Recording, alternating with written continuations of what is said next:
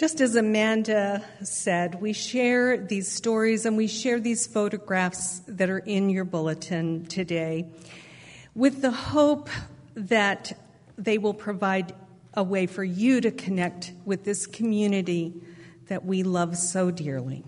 the F word.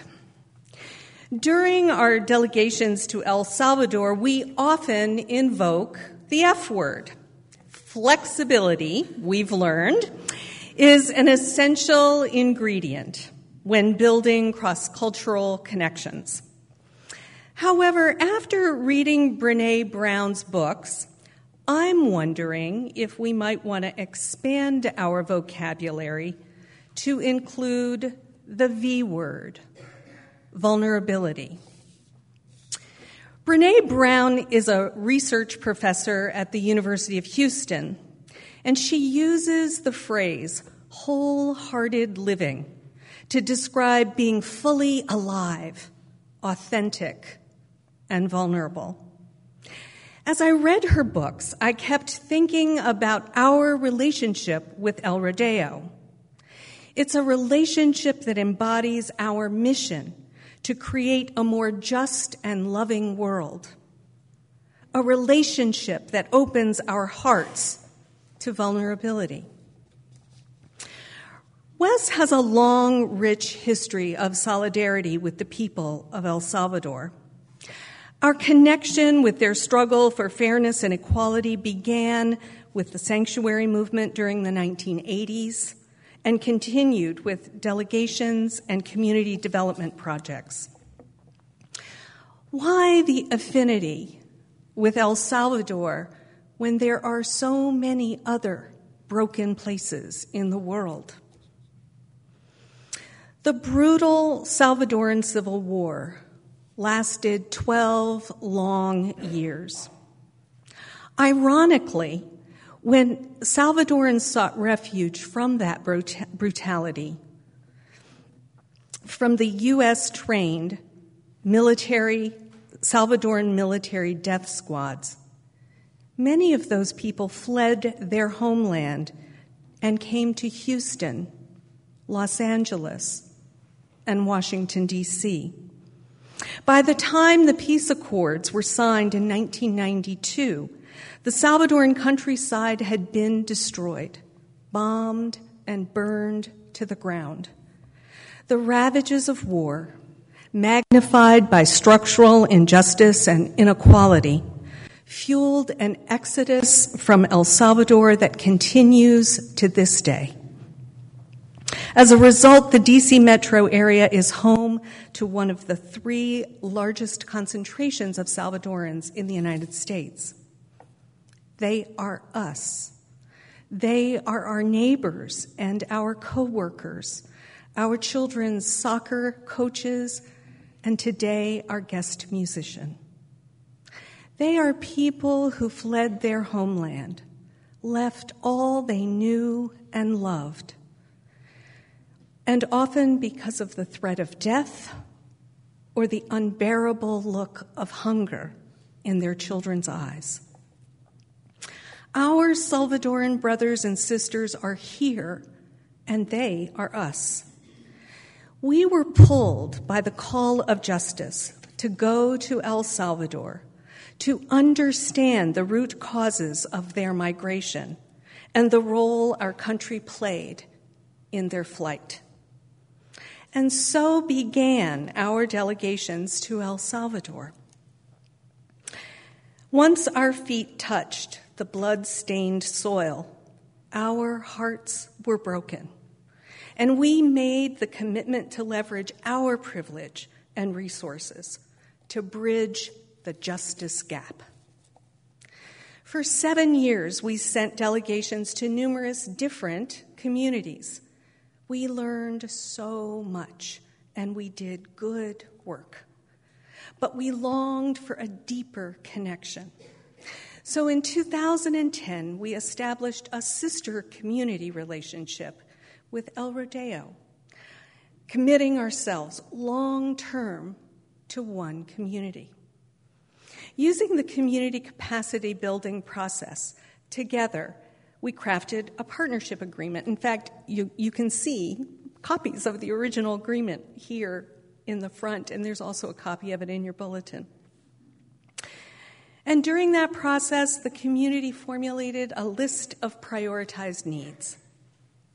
Potable water was at the top of that list, and we got to work.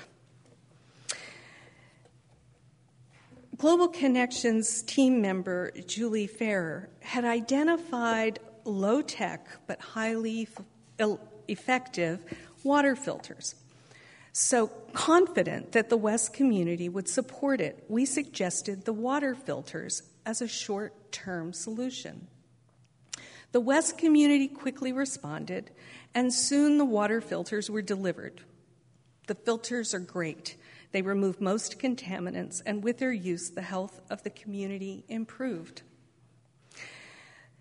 So, to continue our journey in accompanying the community to obtain potable water, the following year, a water committee was formed to work on longer term solutions. An action plan was written, things were beginning to move along, and then all hell broke loose. Community members were receiving death threats for speaking out against mining. The Water Committee never got off the ground. The ADESCO, the elected village council, rarely met or communicated with us. The community was destabilized. Death threats will do that. In the meantime, we sought advice from Ivan Villas-Boas executive director of COCODA, a U.S. based NGO with expertise in working with Salvadoran communities on water projects. Ivan advised us to build a connection with ADES, a Salvadoran NGO. The following summer, a connection was made. ADES sent their water engineer to the community to do water flow tests. The community was tasked to schedule water quality tests. It didn't happen. One step forward, one step back. We'd hoped for more traction. We felt discouraged. Last June, when we arrived in El Rodeo, we were unsure of what to expect. However, when we met with the ADESCO, we were blown away as Elvis Zavala, that Lilo mentioned meeting in May, the president of the village council gave an update on water. Having heard about a rainwater collection project, Elvis attended a meeting, uninvited, and advocated for the inclusion of El Rodeo. He succeeded in getting rainwater collection tanks for the school and possibly for the houses at some future date. When we attended our annual meeting with ADES, the Salvadoran NGO, we were absolutely stunned as they presented a proposal for a comprehensive water project. Leveraging our network of resources, we sent the proposal to Ivan and Paul Hicks at Catholic Relief Services in San Salvador for their review. Ivan is currently in El Salvador setting up meetings with ADES and Elvis and hopefully a resurrected water committee. We are eagerly awaiting news from El Salvador. Through community capacity building, Elvis felt empowered to attend that meeting and advocate for his community, whether he had been invited or not. The Wes's connection with El Rodeo motivated ADES to develop a water proposal. Though the process is slow, El Rodeo is closer to having potable water than they were four years ago. Connections, working together to bridge the justice gap. The people of El Rodeo live in extreme poverty experiencing their struggles, sitting face to face with their lived realities of structural inequality. It breaks your heart. It elicits feelings of pain and shame and vulnerability, those feelings we tend to avoid at all costs. However, Brene Brown's research indicates that those who live wholeheartedly embrace vulnerability, lean into the pain. This work is hard. Its value isn't simply measured by clean water. Its value is also in doing the work wholeheartedly, with courage and compassion, forming connections which give strength and sustenance. Wholehearted living, with its requisite vulnerability, is, I think, another way to describe eliciting the best. I am most capable of eliciting your best and therefore my own when I open my heart to your pain. I love Brene Brown's definition of faith as a place of mystery where we find the courage to believe in what we cannot see and the strength to let go of our fear of uncertainty. We place our faith in human goodness. Our journey with El Rodeo will be messy, as all relationships are. We will undoubtedly stumble and bumble and make mistakes.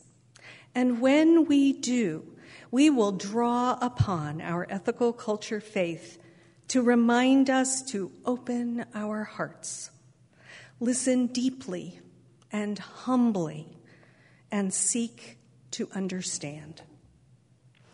In the words of poet Adrienne Rich, my heart is moved by all I cannot save. So much has been destroyed. I have to cast my lot with those who, age after age, perversely, with no extraordinary power, reconstitute the world. In the book Blessed Unrest, Paul Hawken describes a growing, decentralized movement of more than a million organizations reimagining the world through environmental activism, social justice initiatives, and indigenous resistance to globalization. It is a quiet revolution being carried out all over the globe.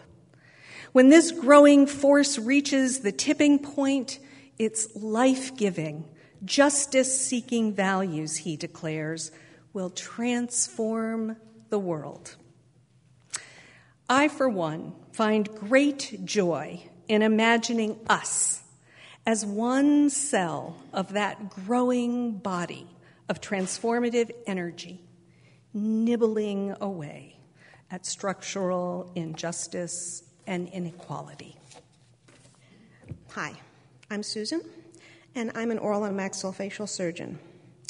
I formed the Wes dental delegations to El Salvador about 10 years ago when my oldest son, Tal, along with Pam's and Jack's son, Thomas, and Peggy and uh, Richard's son, uh, Will, uh, participated in the very first Wes delegation to El Salvador following their coming of age year. I started with only an idea and developed into a way of being with people and providing oral health care to people whose lives are so different from my own. Providing dental care in a rural setting is interesting. it's out of doors, it's hot, it's humid, there are flies. Swarms of ants all of a sudden approach, and the dental unit is a little quirky. But it works. As Peggy mentioned, Brene Brown speaks about life's challenges in her book, The Gift of Imperfection. She speaks of wholehearted living as meaning engaging our lives from a place of worthiness. She speaks of men and women who live wholeheartedly by being deliberate in their thoughts and actions.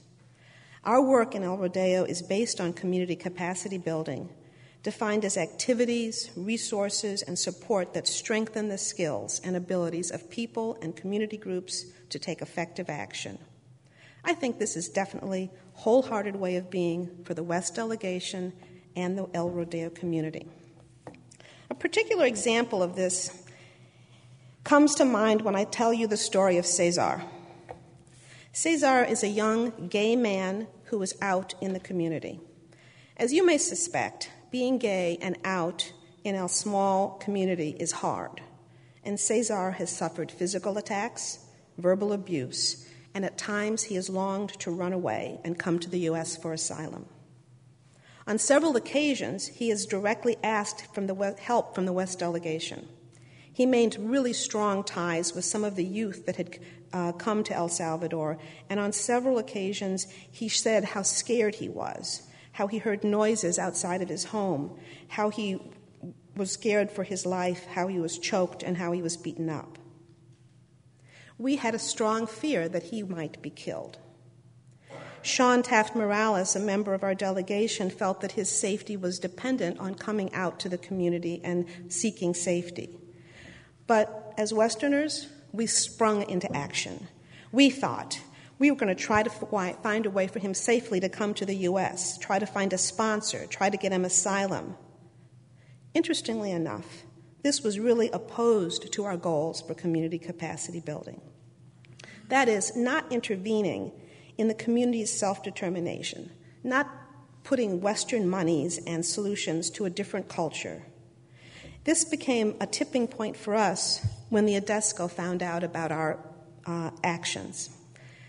The young lady here, Maricela, who was the president of the ADESCO at that time, wrote us a letter, and I'm going to quote from it.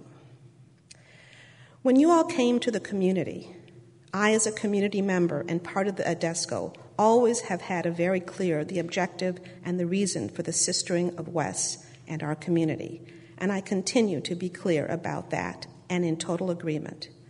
For that reason, I dare to write this letter without wanting to hinder in any way the process that has been initiated. In some way and in a direct way, I have known about the problems of Cesar. He is my neighbor. He is going through a situation that is shameful and lamentable for the community, and I feel badly about this, and I have always given him my solidarity and moral support. I don't know exactly how Cesar has directed himself to you all about this problem, However, I would like to write to you all about what I think and consider in a very humble way and as a person that knows and understands our sister relationship. I do not like what is happening, and the things like this will probably continue to happen in our community and in our country. But I also think there exist other ways to help and support that could work. What I think about this situation is that if you help Cesar in this way now, tomorrow there will be another situation and you will have to respond to that also, because everybody has some need. And unfortunately, this is our reality. That doesn't mean we are resigned to it and we cannot deny help to one another if they ask for it, but because, as Chilo and Fausto and now Cesar need help, in the future others will come forward. I am not saying that the needs they manifest are not real. They are, and I know they are, but there are also things that provoke these situations and to resolve them in an individual way is not the duty or reason for the Wes Community sister relationship.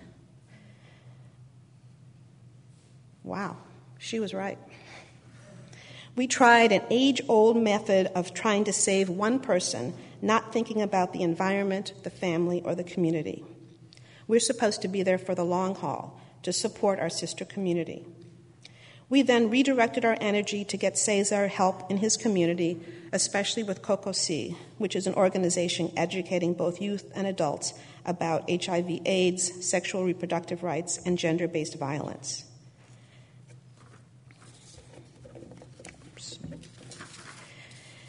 So, Cesar has always been very interested in dental work, and he asked to help out as an assistant. We trained him, we gave him in- information about sterilizing, holding the light, suctioning, etc. He was fantastic. Towards the end of our stay, the year before last, I asked for his help. I said, you know, coming down and doing dental work once a year is, is pretty good. But can you imagine if there was another time, six months down, where you could have new prophies putting fluoride varnish and giving new toothbrushes to the children and the community? I asked for Cesar's help. I set him up with a set of gloves and masks and fluoride varnish and toothbrushes. And six months after we left, he opened a dental clinic for the kids in the community. He provided prophies, toothbrush prophies. He provided fluoride varnish for the kids, which helps prevent cavities. And he gave new toothbrushes to all the kids. He was now being accepted in the community in a different way, despite all of the difficulties he had had. Finally, I like to say that when I go to El Salvador, I never get sick, except last year.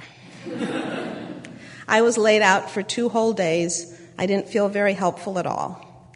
But Justin Taft Morales, one of the delegates from the Wes community, and Cesar kept the clinic going. They couldn't do any fillings or extractions, but they sure could do prophies, exams, and handing out fluoride varnish and toothbrush and toothpaste.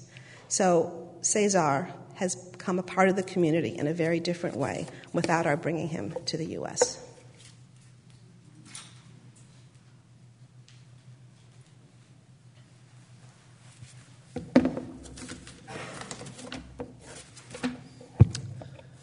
Hello, my name is Bill Delalio. I went uh, to El Salvador with the delegation this past summer. It was my first trip to Central America. It was one of the most amazing experiences of my life. It added new focus to my efforts to try to live meaningfully, and it started me on a pathway that took me from the jungles of El Salvador to this platform this morning talking to you as a new member of the Washington Ethical Society community. That trip taught me powerful lessons about fairness and forgiveness, compassion, commitment, and courage. And all I'd been looking for was to learn something, to help a little, and to make amends. Now, you may be thinking, amends? Who is that guy? What did he do? I didn't do anything. See, that's exactly why I owe amends to the people of El Salvador. I didn't do anything while my country was sponsoring atrocities there for 12 years. Recognizing the cost of my own insensibility and inaction felt like a wound that could never heal once I saw what had been going on. But I found a way to start getting involved in 2012.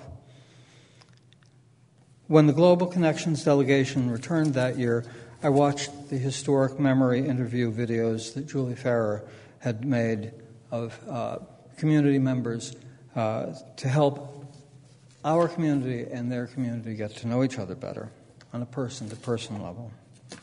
The stories that came out were horrifying beyond belief.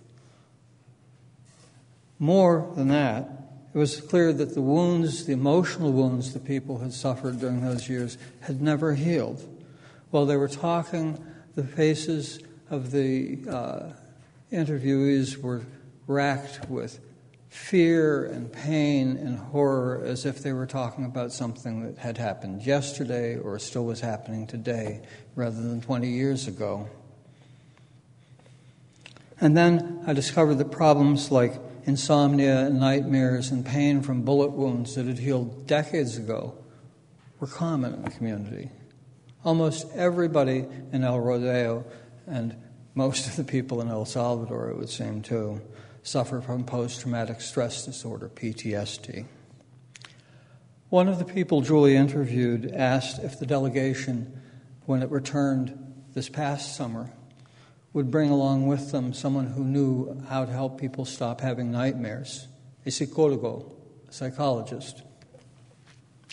That was my summons. I'm a clinical psychologist. I had to go. You can see it had real power for me to see an opportunity to maybe be of help. So, not clear exactly how we do it. I packed up my psychology materials and went with an open agenda. If all there was to do in the community capacity building model, you know, you join as equals. If all there was for me to do was to weed cornfields, then I'd weed cornfields. But as I was thinking about how this would all work, I began to hear the words of my fellow delegates, the more seasoned ones, uh, with some additional understanding. They had said, progress in El Salvador happens in a way that's messy, certainly isn't linear, and though there are tangible results like the water filters, every house has a water filter now. Most of what gets done that's really important you could never measure or quantify. I put my faith in the goodness and caring of my teammates and the power of just doing the next right thing over and over again, packed my bag, and got on an airplane. When I got to El Rodeo, I heard there was a young woman from the village studying psychology. Her name was Mary. She had been born in a refugee camp during the war and wanted to learn how to treat people with post traumatic stress disorder. Well, now there's a perfect match. So I went to look for her day after day after day, and she was no place to be found. That's how it is. She was several hours down the road, you know, doing her studies and doing work.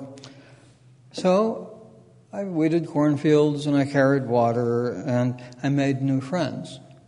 One of them, Chileo, who had been a leader of the guerrilla forces, uh, saw I was having trouble with the mountainous paths. He got me a wonderful walking stick. In turn, I taught him techniques to ease the pain he was still having from a hand grenade that had gone off near him nearly 20 years before. There was no physical reason, the memories were still there, though. Word got out of what I'd done, and I was asked if I'd mind giving an open workshop on PTSD, relaxation techniques, and self hypnosis. I didn't mind.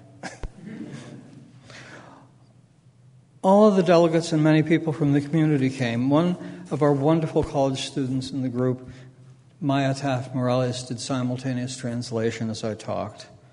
We did deep relaxation exercises. We shared in group hypnosis. It was wonderful. Everyone learned some self soothing skills. Mary, the psychology student, arrived the next day, too late for the workshop, but eager to talk to, with me. We talked about everything from biofeedback to how psychology as a career seems to choose you rather than the other way around. She had lost a mother and a brother to the severe depressions that they suffered caused by the war. She needed to help others because she knew the pain that everyone was going through personally. Mary hadn't gotten much supervision in her training, but she was a born therapist. Was wonderful. She understood what causes PTSD and how it can be treated, and that's critical. You see, PTSD develops when people are so flooded with fear and pain by a traumatic event that the memory of it gets stored as senses, not organized or, or you know, encoded in language. It's the sounds and the colors and the smells and what you feel in your body that remains after a trauma. And those memories aren't related or tied to any point in time. So even though they know it's not real, people with PTSD, when they have a memory that gets activated, it feels as if it were actually happening all over again right then. The only way for it to be healed is for the person to learn how to calm themselves and soothe themselves when they're being overwhelmed by those terrible emotions. And then trigger flashback on purpose which nobody would want to do unless they had somebody with them who had enough empathy and enough courage and enough skill to sit with them in that terrible darkness with them as they find their way back through and soothe themselves and relate the, the memory to a different, uh, more manageable, time oriented way of being. Even though she was only a student, Mary was already doing that work. She learned really well and really quickly and pushed me to teach her more. She said her clients needed too much for her to go slow. She was right. We talked the first day.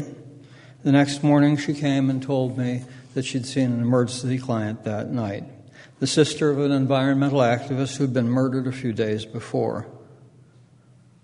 The woman had been mute and refused to eat or drink water for days in the days since the murder.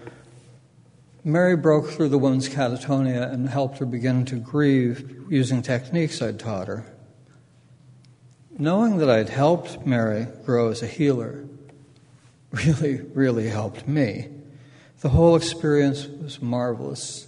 It seemed miraculous. But there were things even more profound than that coming.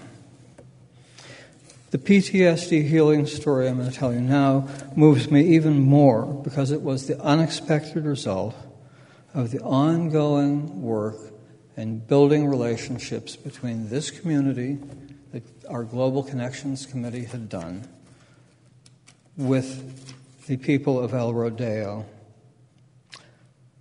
Part of each delegation's time is set aside to learn and experience more about Salvadoran history. As part of that, Ross Wells and Peggy uh, were arranging for an educational trip for our group to El Mozote, the site of one of the most infamous massacres of the war. El Mozote had 927 residents. When a battalion, U.S. trained battalion of soldiers came into the village and left, there was only one person alive. When we talked, oh, over half of them were children and none of them were armed. As we talked about the trip, we realized what happened in El Mozote is what would have happened in El Rodeo if our sister community hadn't fought and fled the way they did. We decided to open the trip to everyone in the community rather than just have it for us. 27 of us went, 20 were members of the community. At the memorial, people were silent, caught in the pain of what had happened there. But as we left, many parallel, deep conversations were struck up between community members and members of our delegation. Tila, she's in your program, was sitting next to me on the bus. She told me she'd become a guerrilla after the first attack on her town. And then she fought for several years, but then stopped because she was five months pregnant. And while she and a group were leaving to find a place of safety, traveling, they had been surrounded and ambushed. Her husband was killed. She was wounded three times. She told me at that point she felt like standing up in the gunfire to die. She told me that sometimes she still hears her dying husband calling for help. She told me that sometimes when she goes to sleep, the smell of blood and gunpowder fills the air. The reason she didn't stand up and let herself be taken was she wanted her baby to live. Remember Cesar, the dental assistant Susan just talked about? Till is his mother. It was profound. I told her I wished to anything I could turn the clock back and prevent the harm my country had done. We wept together. She held my hand. And then she said, Guillermo, no one can turn back the clock. But we won. We got what we fought for freedom and education for our children, and friends like you and your community who are helping us build a better future for them. It wasn't until I got back to the U.S. that I realized what had actually happened on that trip. It was a powerful, powerful PTSD healing experience. We'd gone to El Mozote together. We had shared the pain and post traumatic reactions that were triggered. Because of the trust and relationships that had been built over the years by the previous delegations, we were able to soothe each other and begin to put the past back into the past. We hadn't planned a therapeutic outing, it just ended up as one. See, we kept doing the next right thing, and then it happened. And it was messy, and it wasn't linear, and the results would be impossible to quantify. But I'll tell you this it was one of the most profound and potent healing experiences I've been involved in in 40 years as a psychologist. All those years of relationship building by the previous delegation, supported by you, I guess, since I'm now a member, by us in this community. The compassion and commitment of my fellow team members and the courage and goodness of the people of El Rodeo made that possible. It was a beginning. Mary, the psychology student, and I still communicate. We were in communication this past week. Tila, Chileo, Cesar, and the rest know a delegation from Wes will be back again this coming summer. They look forward to it. We, we, are found family for them. They've met some of us, they'd like to meet more of us. As for me, I'm on the list to go back in 2014. Love put into action may be slower and less coldly efficient in getting things done than greed, hatred, and violence, but it's so much more powerful than they are. And what it accomplishes is enduring. That's the most important thing I think I learned in El Rodeo. And it's the reason I'm going back. That and how I'm in awe of my fellow delegates and their ability to put their love into action being with them fills me with joy. And I recognize that global connections is part of the, uh, the face, part of the expression of the Washington Ethical Society and what you, we, stand for. It's an honor to be a member, and I look forward to years of living wholeheartedly with you. Thank you.